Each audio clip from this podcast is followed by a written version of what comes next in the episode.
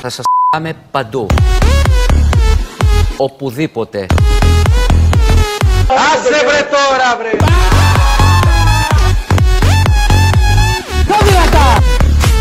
Περαστικά ήταν πάρικα. Κορονοϊούς! Το δεξί πόδι του αλωνεύτη όπως βλέπουμε εμείς το αριστερό του πόδι του αλωνεύτη. Ψινοφλαούνες! Ζήτω η Κύπρος. Γεια χαρά. Ρουφιάνοι της αστυνομίας είναι. Ντροπή των οπαδών είναι. Δειλή είναι. Δοσύλλογοι στην κατοχή ήτανε.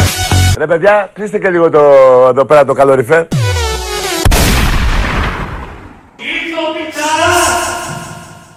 Έχουμε κάνει τόσες θυσίες για εσάς και συνεχίζουμε να κάνουμε θυσίες για εσάς. Δεν το καταλαβαίνετε φυσικά, αλλά εμείς εδώ για να βγάζουμε, να παράγουμε περιεχόμενο, έτσι, γιατί είμαστε content creators κι εμείς, εμείς και η Χριστίνα Μπόμπα, μαζί, παρέα πάμε, μπράβο, ε, το γράφουν στα ένσημά μας, έτσι, και στα δικά μας και στα ένσημα της Χριστίνας Μπόμπα. Έχει και η Χριστίνα Μπόμπα ένσημα, κυρία μου, είναι content creator, έτσι, μπράβο.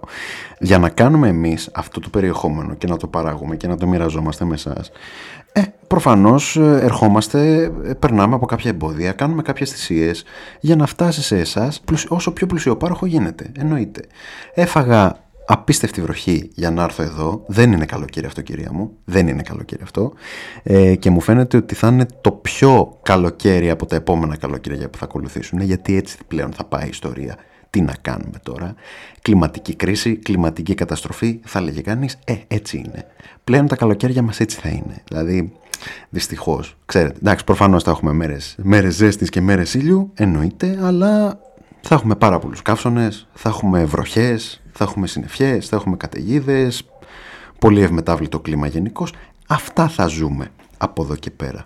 Τι να κάνουμε τώρα; Ε, έπεσα θύμα αυτής της ε, κλιματικής ε, ε, διαστροφής, ας πούμε. Έφαγα μια ωραία βροχή και έχω έρθει εδώ με το βρεγμένο t-shirt μου, που λέει και ο Πρωθυπουργός.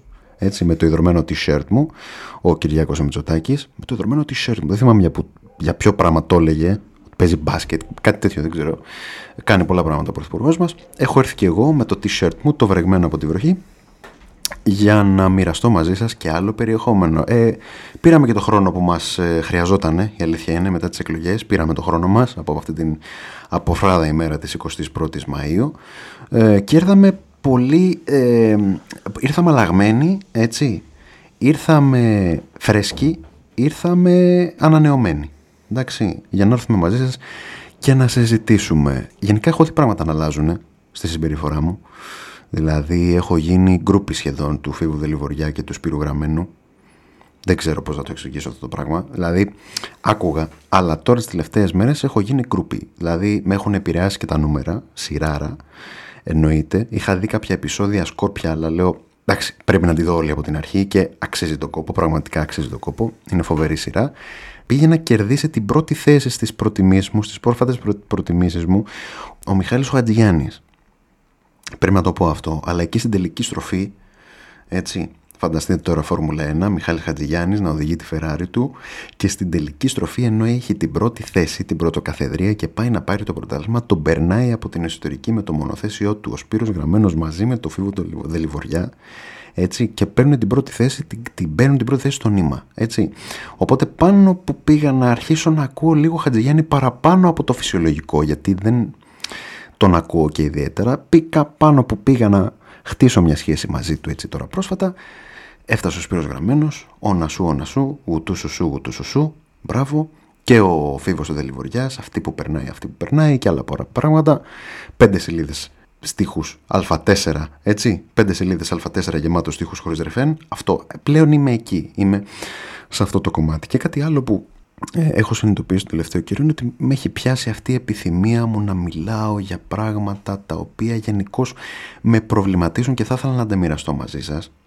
Σήμερα, ας πούμε, έχω έρθει να μιλήσω για ένα από αυτά που είναι και επίκαιρο, είναι θέμα των ημερών, είναι, ανήκει στην ατζέντα των ημερών που λένε στα κανάλια, ε, στα, στα, στα δελτία ειδήσεων, λένε τη λέξη ατζέντα και νομίζουν ότι λένε κάτι, δεν ξέρω, κάτι πολύ βαρύγδουπο ρε παιδί μου. Θα, θα τους ακούσει ο γέρος που βλέπεις Sky να λένε τη λέξη ατζέντα και θα πούν «Σ, σώπα, σώπα να ακούσουμε τι έχουν να πούνε. Έτσι. Ε, γιατί δεν ακούγεται αυτή η λέξη πολύ συχνά. Δεν, δεν τη λέμε εμείς. Οπότε τη λένε αυτοί για να προσποιούνται, για να υποδίονται ότι λένε κάτι, κάτι έξυπνο. Έτσι. Ε, πού είχα μείνει, ναι, συγγνώμη, ε, παρέκλεινα, παρέκλεινα της πορείας μου. Ε, είχα μείνει στο ότι με έχει πιάσει μια μανία να συζητάω για θέματα, να θέλω να συζητήσω για κάποια θέματα μαζί σας, τα οποία δεν θα, στα, δεν θα σας τα πω από τώρα, γιατί δεν θέλω να δεσμευτώ. Δεν είμαι σε φάση δέσμευσης καθόλου. Στη ζωή μου γενικά δεν, δεν, δεν επιθυμώ καθόλου να δεσμευτώ. Και το ίδιο ισχύει και με την εκπομπή. Δηλαδή δεν θα ήθελα τώρα να σας πω ότι έχω στο νου μου να συζητήσουμε και αυτό το θέμα, γιατί αν σας το πω, τότε θα πρέπει να το κάνω.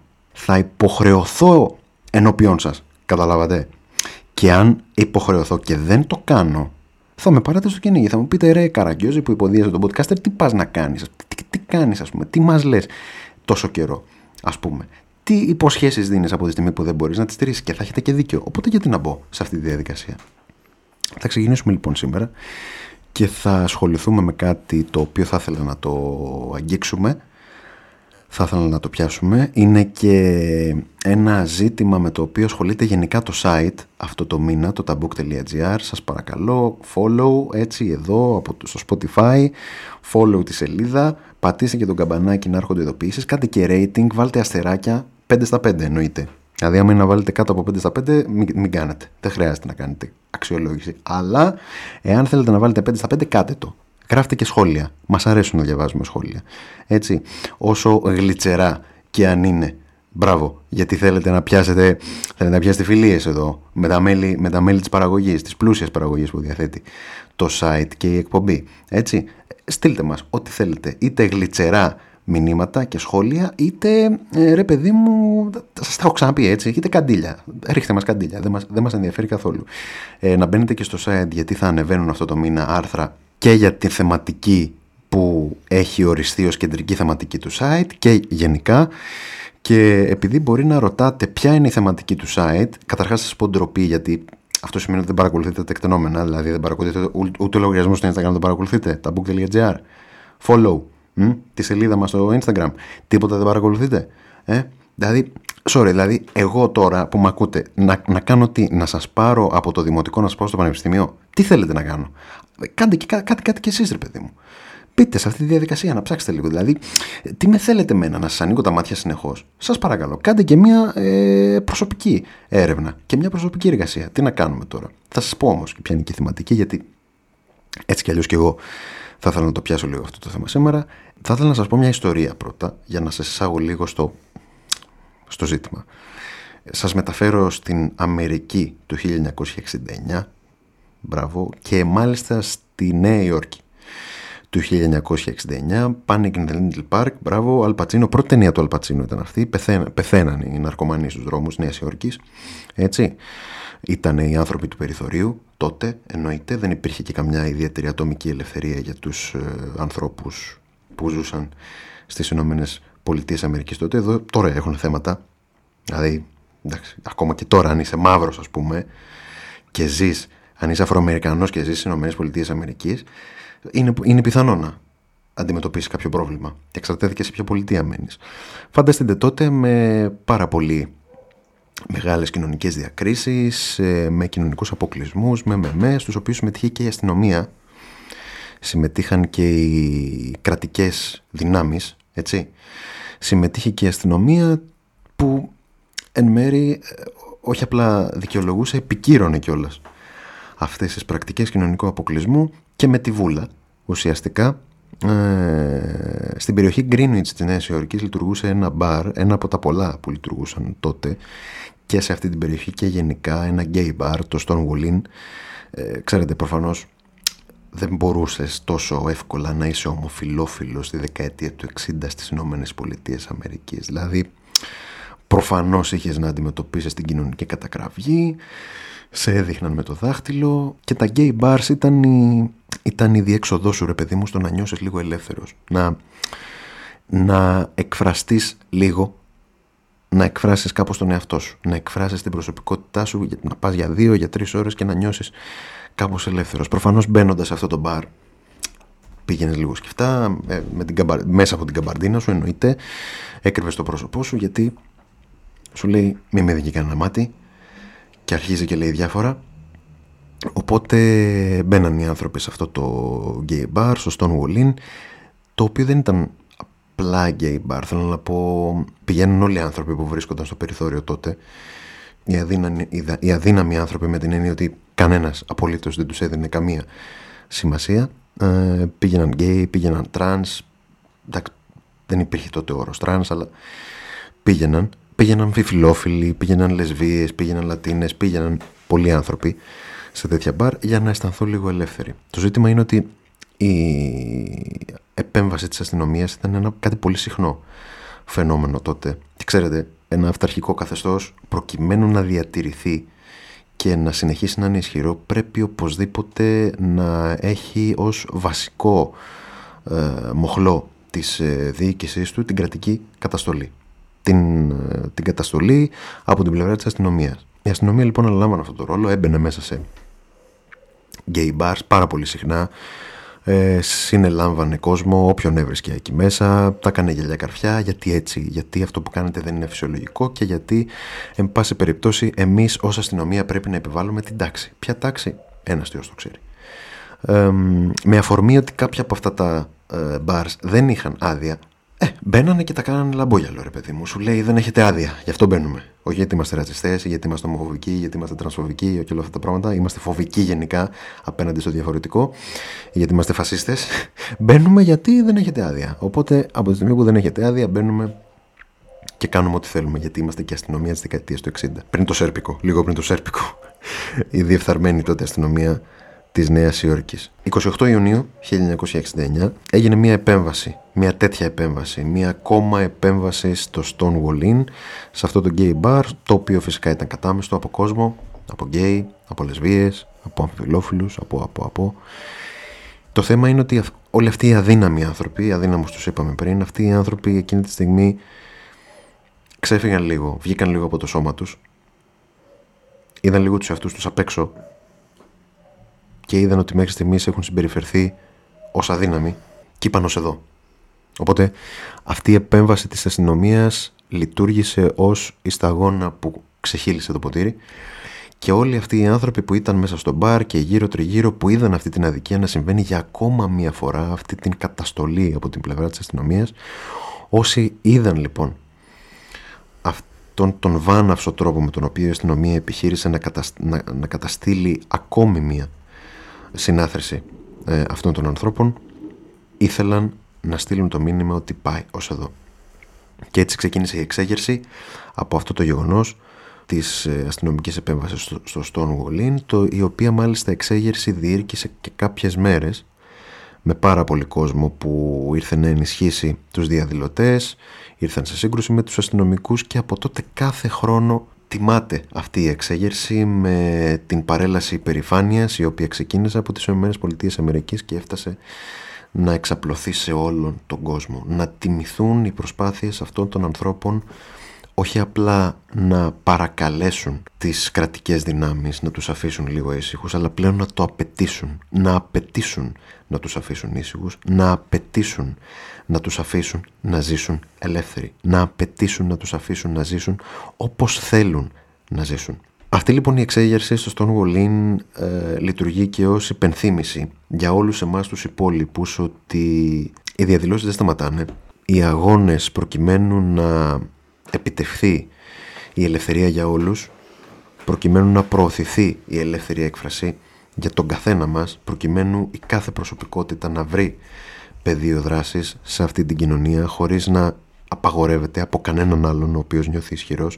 Αυτοί οι αγώνες συνεχίζονται και συνεχίζονται κάθε χρόνο μέχρι όλοι πλέον να είμαστε ίσοι με όλους. Το Pride έγινε αυτές τις μέρες εδώ στην Αθήνα και είχε πολύ μεγάλη επιτυχία και ήταν ευχάριστο αυτό γιατί βλέπεις ότι κάθε χρόνο έρχεται και παίρνει όλο και, όλο και περισσότερο κόσμο, έρχεται όλο και περισσότερος κόσμος και συμμετέχει στο Pride γιατί είναι μια γιορτή περηφάνειας. Αυτό είναι το όνομά του. Είναι μια γιορτή περηφάνειας. Κατεβαίνουν άνθρωποι και άτομα ΛΟΑΤΚΙ εννοείται, αλλά και straight ακόμα, για να δηλώσουν περήφανοι για αυτό που είναι να δηλώσουν περήφανοι που είναι αυτό που είναι, χωρίς να χρειάζεται να λογοδοτήσουν σε κανέναν. Γιατί δεν πρέπει να λογοδοτήσουν σε κανέναν. Γιατί πολύ απλά όλες αυτές οι προσωπικότητες πρέπει να είναι ελεύθερες γιατί μόνο έτσι θα μπορέσουν και όλοι οι υπόλοιποι να είναι και αυτοί ελεύθεροι. Θα μπορέσουν και όλοι οι υπόλοιποι να εκμεταλλευτούν τα ωφέλη μιας κοινωνίας στην οποία όλοι οι άνθρωποι θα ζουν ελεύθεροι. Ελεύθεροι και ίσοι. Είναι συγκεκριμένες οι απαιτήσεις αυτών των ανθρώπων. Δηλαδή, οι απαιτήσεις για μια κοινωνία ενημερωμένη, για μια κοινωνία ανεκτική, για μια κοινωνία ανοιχτή στο διαφορετικό, για μια κοινωνία που πάνω απ' όλα θα σέβεται τη διαφορετικότητα, που πάνω απ' όλα θα προασπίζεται το δικαίωμα των ανθρώπων να ζουν ελεύθεροι, που πάνω απ' όλα θα προασπίζεται την αγάπη και θα προάγει την αγάπη ανάμεσα στα μέλη της, ανάμεσα σε όλα τα μέλη της. Η αγάπη είναι αυτό που πρέπει να κυριαρχήσει. Αυτό είναι το ζητούμενο. Η αγάπη ανάμεσα σε ανθρώπους κάθε λογής, όπως και αν αισθάνονται, ό,τι και αν είναι, γιατί πολύ απλά δεν μπορεί μια κοινωνία να περπατήσει. Δεν μπορεί μια κοινωνία να προχωρήσει εάν μέσα στους κόλπους της ζουν άνθρωποι εγκλωβισμένοι απλά γιατί είναι κάτι που δεν ακολουθεί τις κοινωνικές, τις βασικές νόρμες της εποχής τους ή της κοινωνίας τους. Προφανώς και όλοι μας έχουμε ακούσει διάφορα επιχειρήματα κατά το Pride, επιχειρήματα, τρόπος του λέγει επιχειρήματα. Ε, θα ήθελα να απαντήσω σε ένα από αυτά, γιατί είναι το πιο κλασικό και ακούστηκε από την πρώτη φορά που το Pride έγινε στη χώρα μας. Για εμείς στις τρέκια δεν κάνουμε παράδοση και κάνουν γκέι. Ρωτάει ένας άνθρωπος. Εντάξει, δηλαδή και νομίζει εκείνη τη στιγμή ότι έχει πει κάτι το οποίο είναι τόσο έξυπνο που ο συνομιλητής του θα ξεμείνει από επιχειρήματα. Ναι, κάτσε και εσύ, ας πούμε, γιατί κατεβαίνεις στο Pride και εμείς οι straight δεν κάνουμε ένα. Μπράβο, να κάνουμε μια παρέλαση και για εμάς τους straight. Τα επιχειρήματα είναι δύο, με το δεύτερο να έχει μεγαλύτερη σημασία από το πρώτο, έτσι όπως θα τα πω εγώ τουλάχιστον. Και έτσι όπως τα σκέφτομαι εγώ, μπορεί να είναι και παραπάνω τα επιχειρήματα. Απλά εγώ αυτή τη στιγμή να έχω στο μυαλό μου αυτά τα δύο. Θα ήθελα έτσι, μεταξύ μας είμαστε τώρα, ξέρετε, να το συζητήσουμε λίγο. Και φυσικά υπάρχουν και, και τα σχόλια θα είναι ελεύθερα, έτσι. Θα δημοσιευθεί κάθε είδους σχόλιο. Ακόμα και καταγγελτικό, γιατί όχι. Κοιτάξτε, η πορεία περηφάνειας που γίνεται κάθε χρόνο είπαμε ότι γίνεται γιατί έχει ένα ζητούμενο. Έχει ζητούμενο την αποκατάσταση των αδικιών εις βάρος ατόμων που είναι απολύτως ίσα με εμάς, απολύτως ίσα με εμάς, νομικά όμως αυτή η ισότητα δεν έχει κατοχυρωθεί και από τη στιγμή που αυτή η ισότητα δεν έχει κατοχυρωθεί νομικά, ούτε κοινωνικά έχει εδραιωθεί. Γιατί η κοινωνία μας είναι μια βαθιά συντηρητική κοινωνία και ακόμα δεν μπορεί να αποδεχτεί το διαφορετικό, ό,τι διαφορετικό και αν είναι. Και όσα χρόνια και αν έχουν περάσει από τη στιγμή που άρχισε να εμφανίζεται. Ε, Επομένως, υπάρχουν αξιώσεις για κοινωνική δικαιοσύνη. Για δικαιοσύνη απέναντι στους γκέι. Για δικαιοσύνη απέναντι στους αμφιφυλόφιλους. Για δικαιοσύνη απέναντι σε όλα αυτά τα άτομα. Για δικαιοσύνη ε, απέναντι στους τρανς όσον αφορά την εργασία τους να μπορέσουν επιτέλους οι τρανς να είναι ισότιμα μέλη της κοινωνίας όσον αφορά τον τρόπο με τον οποίο βρίσκουν δουλειά και τις πιθανότητες που έχουν να βρουν μια δουλειά. Ε, δεν νομίζω να αμφιβάλλει κανείς ότι είναι δύσκολο για έναν τρανς να συναγωνιστεί έναν straight για την ίδια θέση στην αγορά εργασίας.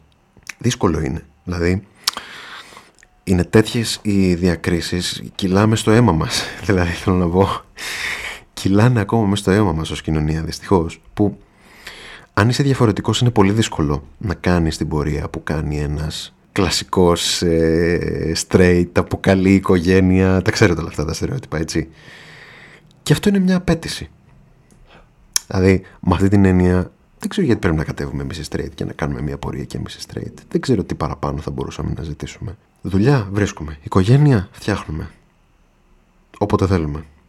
Όσο μεγάλη τη θέλουμε, όσο μικρή τη θέλουμε. Μπορούμε να κάνουμε ό,τι θέλουμε στη ζωή μας να κάνουμε τη δική μας οικογένεια, να κάνουμε τη δική μας ζωή.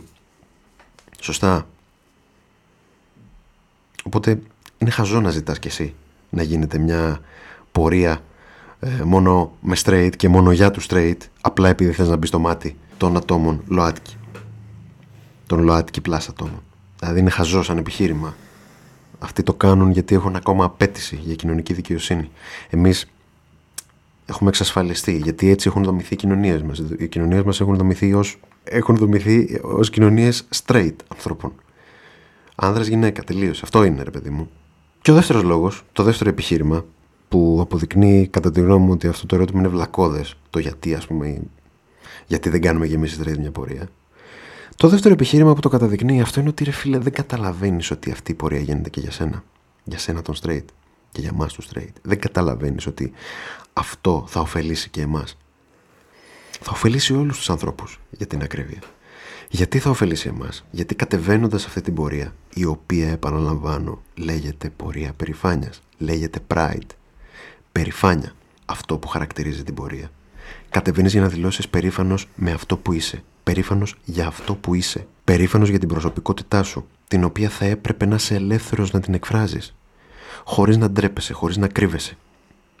Αυτό και για σένα κάνει καλό. Κατεβαίνεις και εσύ για να καταδείξεις ότι και εσύ δεν χρωστάς λογαριασμό σε κανέναν. Και εσύ δεν χρωστάς λογαριασμό για τις επιλογές σου. Και χρησιμοποιώ τη λέξη επιλογές γνωρίζοντας ότι είναι λάθος λέξη, γιατί όταν μιλάμε για έναν ομοφιλόφιλο, δεν μιλάμε για επιλογή. Δεν επέλεξε έναν ομοφιλόφιλος. Κανένας δεν γίνεται ομοφιλόφιλος. Ε, γιατί παίζει και αυτή η άλλη, η άλλη βλακεία, η άλλη ανοησία για τα πρότυπα. Μα τέτοια πρότυπα προάγουμε, θα κάνουν τα παιδιά μας γκέι. Αυτό είναι το. η μεγαλύτερη ανοησία που μπορεί να ακουστεί. Γιατί. Εν τω μεταξύ, τι να κάνεις να εξηγήσεις τώρα; Δηλαδή, όταν φτάνει η κουβέντα σε αυτό το σημείο, σε αυτή τη βάση, που πρέπει να εξηγήσει τα αυτονόητα, νιώθεις κάποια μηχανία. Δηλαδή, τι να του πεις, ότι δεν γίνεσαι γκέι, αλλά γεννιέσαι; Έτσι είναι η φύση. Τι να κάνουμε τώρα; Έτσι γεννιέσαι, δεν μπορούμε να κάνουμε κάτι γι' αυτό. Δεν είναι επιλογή. Βγήκαν όλοι και βάφτισαν αυτή την ταινία που παίχτηκε σε ένα σχολείο, σε ένα δημοτικό, ταινία πορνό.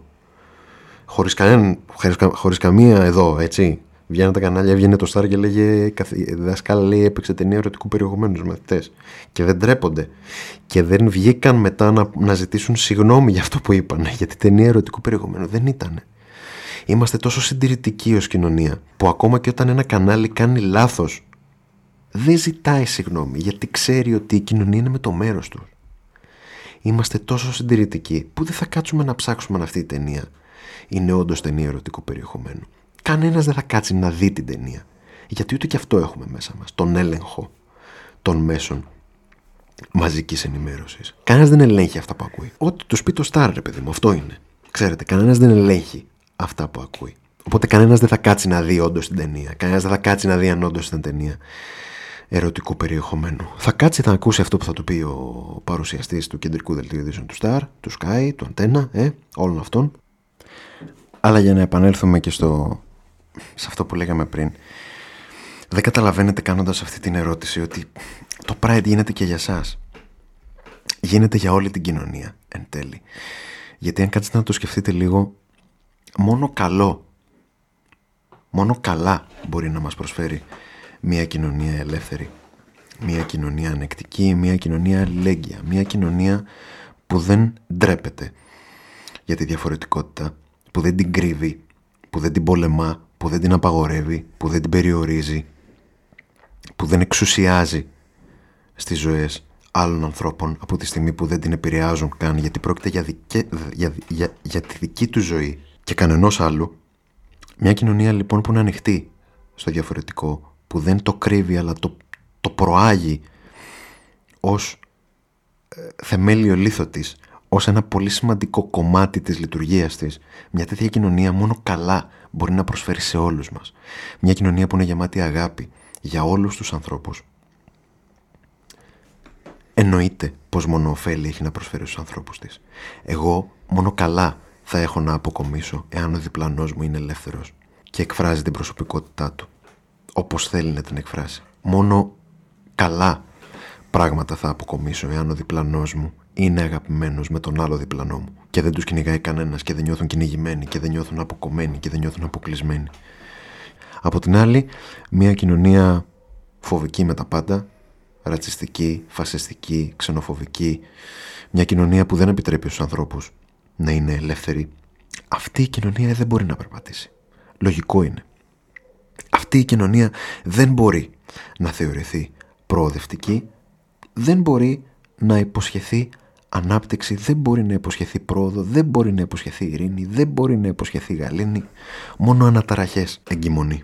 Επίσης, ε, το Pride δεν γίνεται μόνο για την νομική κατοχήρωση κάποιων θεμελιωδών δικαιωμάτων της ΛΟΑΤΚΙ κοινότητας.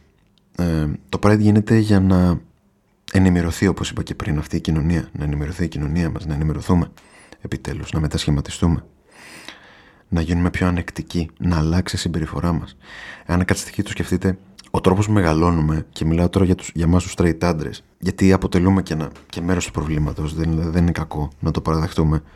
Αν κάτσετε και σκεφτείτε τον τρόπο με τον οποίο μεγαλώνουμε, αν κάτσετε και σκεφτείτε τι λέμε από πολύ νεαρές ηλικίες, γιατί έτσι έχουμε μάθει να μιλάμε. Δηλαδή ο τρόπος με τον οποίο αντιμετωπίζουμε το διαφορετικό, ο τρόπος με τον οποίο αντιμετωπίζουμε τη γυναίκα, ο τρόπος με τον οποίο αντιμετωπίζουμε το ξένο, ο τρόπος με τον οποίο μιλάμε, ε, λες και είμαστε έτοιμοι να βιοπραγήσουμε πάνω του γιατί είμαστε άντρες, γιατί μεγαλώνουμε ως άντρες. Είναι κάτι που θα μας πηγαίνει πίσω. Δηλαδή πόσες συνομιλίες έχετε κάνει ή έχετε ακούσει ανδρών. Την πήδηξες, την πήδηξα λέει ο άλλος. Αυτό.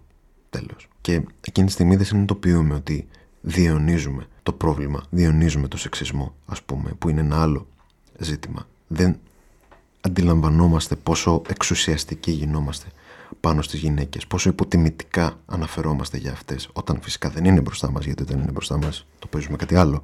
Σωστά.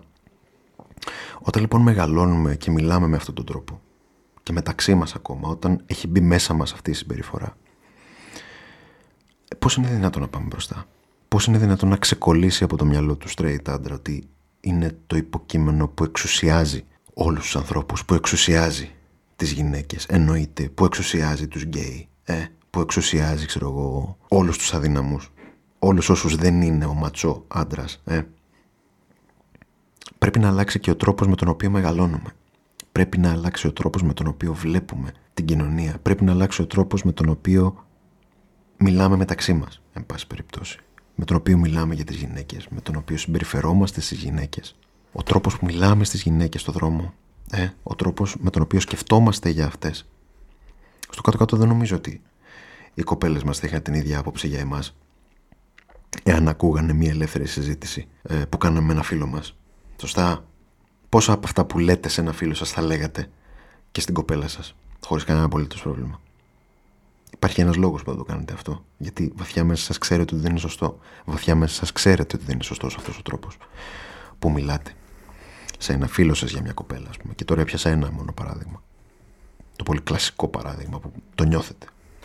Γιατί μπορεί η άθελά σα να έχετε πέσει και σε αισθήματα αυτής της συμπεριφοράς. Και γι' αυτό είναι το Pride.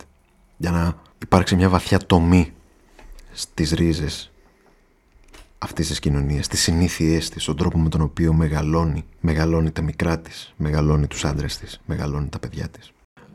και επειδή αυτές τις μέρες που έγινε και το Pride εδώ, συμπληρώνουμε και δύο χρόνια από τότε που βρέθηκε η σωρός της Δήμητρας της Λέσβου, ή μάλλον της Δημήτρη της Λέσβου, γιατί η ίδια έλεγε να τη φωνάζουμε η Δημήτρης. Θα ήθελα λίγο να θυμηθώ, να θυμηθούμε αυτή την ιστορία μαζί η Δημήτρης λοιπόν μεγάλωσε σε μια οικογένεια ε, από τη Λέσβο, από ένα χωριό της, Λέσβο, της Λέσβου, ε, μέσα στην οποία μεγάλωσε και στα 14 της έκανε την εξής δήλωση στους γονείς της ότι είμαι κορίτσι, είμαι γυναίκα, δεν είμαι άντρας, δεν είμαι αγόρι, είμαι γυναίκα. Και προφανώς επειδή δεν ήταν εύκολο, πόσο μάλλον τότε, να πει κάτι τέτοιο ένα παιδί, ε, οι γονείς της την πήρανε και την μπούκωσαν με ψυχοφάρμακα, την μπούκωσαν με ανασφάλειες και ουσιαστικά την προετοίμασαν για όλο αυτό το γολγοθά που θα βίωνε στην υπόλοιπη ζωή της. Ήρθε στην Αθήνα, έμεινε άστεγη για αρκετά χρόνια, δούλευε από εδώ και από εκεί σε σούπερ μάρκετ, σε, σε, σε, ξαναγύρισε στη Λέσβο όταν η μητέρα της δεν ήταν καλά, ήταν μαζί της για 25 χρόνια, πολύ μεγάλη δύναμη ψυχής, τη προσέφερε αγάπη και φροντίδα και μόλις πέθανε ένιωσε ελεύθερη να κυκλοφορεί με γυναικεία ρούχα. Έβαζε τα ρούχα της, κυκλοφορούσε με γυναικεία ρούχα και έλεγε «Είμαι γυναίκα και με λένε Δημήτρη».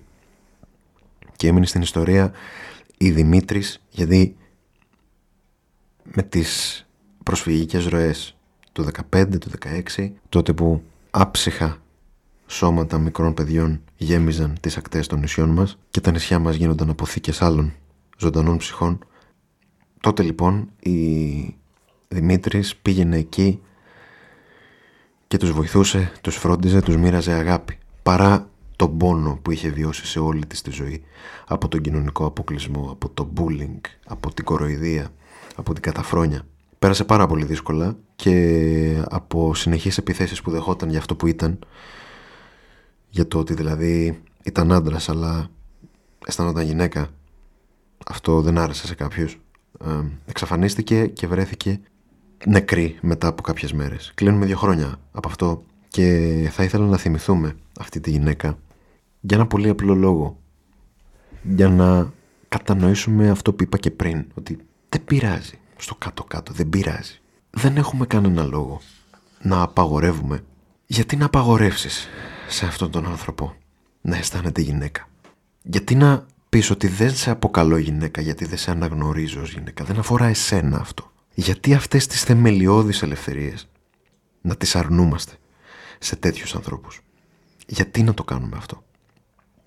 Γιατί, γιατί αυτόν τον άνθρωπο να μην τον αφήσουμε να ζήσει τη ζωή του όπως τη θέλει. Αλλά να τον κρίνουμε, να τον πολεμάμε, να το απαγορεύουμε, να του λέμε όχι, όχι, όχι, όχι, να του κάνουμε τη ζωή του κόλαση και στο τέλος να τον βρίσκουμε νεκρό γιατί; Γιατί εμείς ήμασταν όχι απλά συντηρητικοί. Γιατί ήμασταν δολοφονικοί. Γιατί λειτουργήσαμε ως άγρια θηρία. Τρώμε τους διπλανούς μας. Τους τρώμε, τους κατασπαράζουμε. Γιατί κανείς δεν ξέρει. Γιατί ακόμα δεν μπορούμε να ανεχτούμε το διαφορετικό. Για ποιο λόγο να μην μπορείς να ανεχτείς την Δημήτρη; Αυτό τον υπέροχο άνθρωπο, μόνο αγάπη προσέφερε όσο πόνο και αν είχε δεχτεί. Αυτό το επεισόδιο λοιπόν το γράφουμε και για την Δημήτρη, για τη Δήμητρα της Λέσβου. Η ιστορία της μένει ανεξίτηλη μέσα μας και θα τη θυμόμαστε για να ζητάμε δικαιοσύνη, για να ζητάμε ελευθερία, για να ζούμε επιτέλους όλοι μας ελεύθεροι. Ό,τι και να λένε οι νόρμες αυτής της συντηρητικής κοινωνίας. Ας μην κερδίσουμε ποτέ, θα πολεμάμε πάντα. Έτσι λένε. Και θα το λέμε και από αυτήν εδώ την εκπομπή που έχει χαρακτηριστεί στο παρελθόν, όχι από μένα κυρία μου. Αν κάνετε ένα rewind κάποια επεισόδια, θα δείτε ότι δεν το λέω εγώ. Τα λέμε λοιπόν και από αυτήν εδώ την εκπομπή που μπορεί να είναι χρωμάτιστη, είναι όμως πολύχρωμη. Και όταν κάτι είναι πολύχρωμο, μόνο ευτυχία και αγάπη μπορεί να προσφέρει. Να είστε καλά.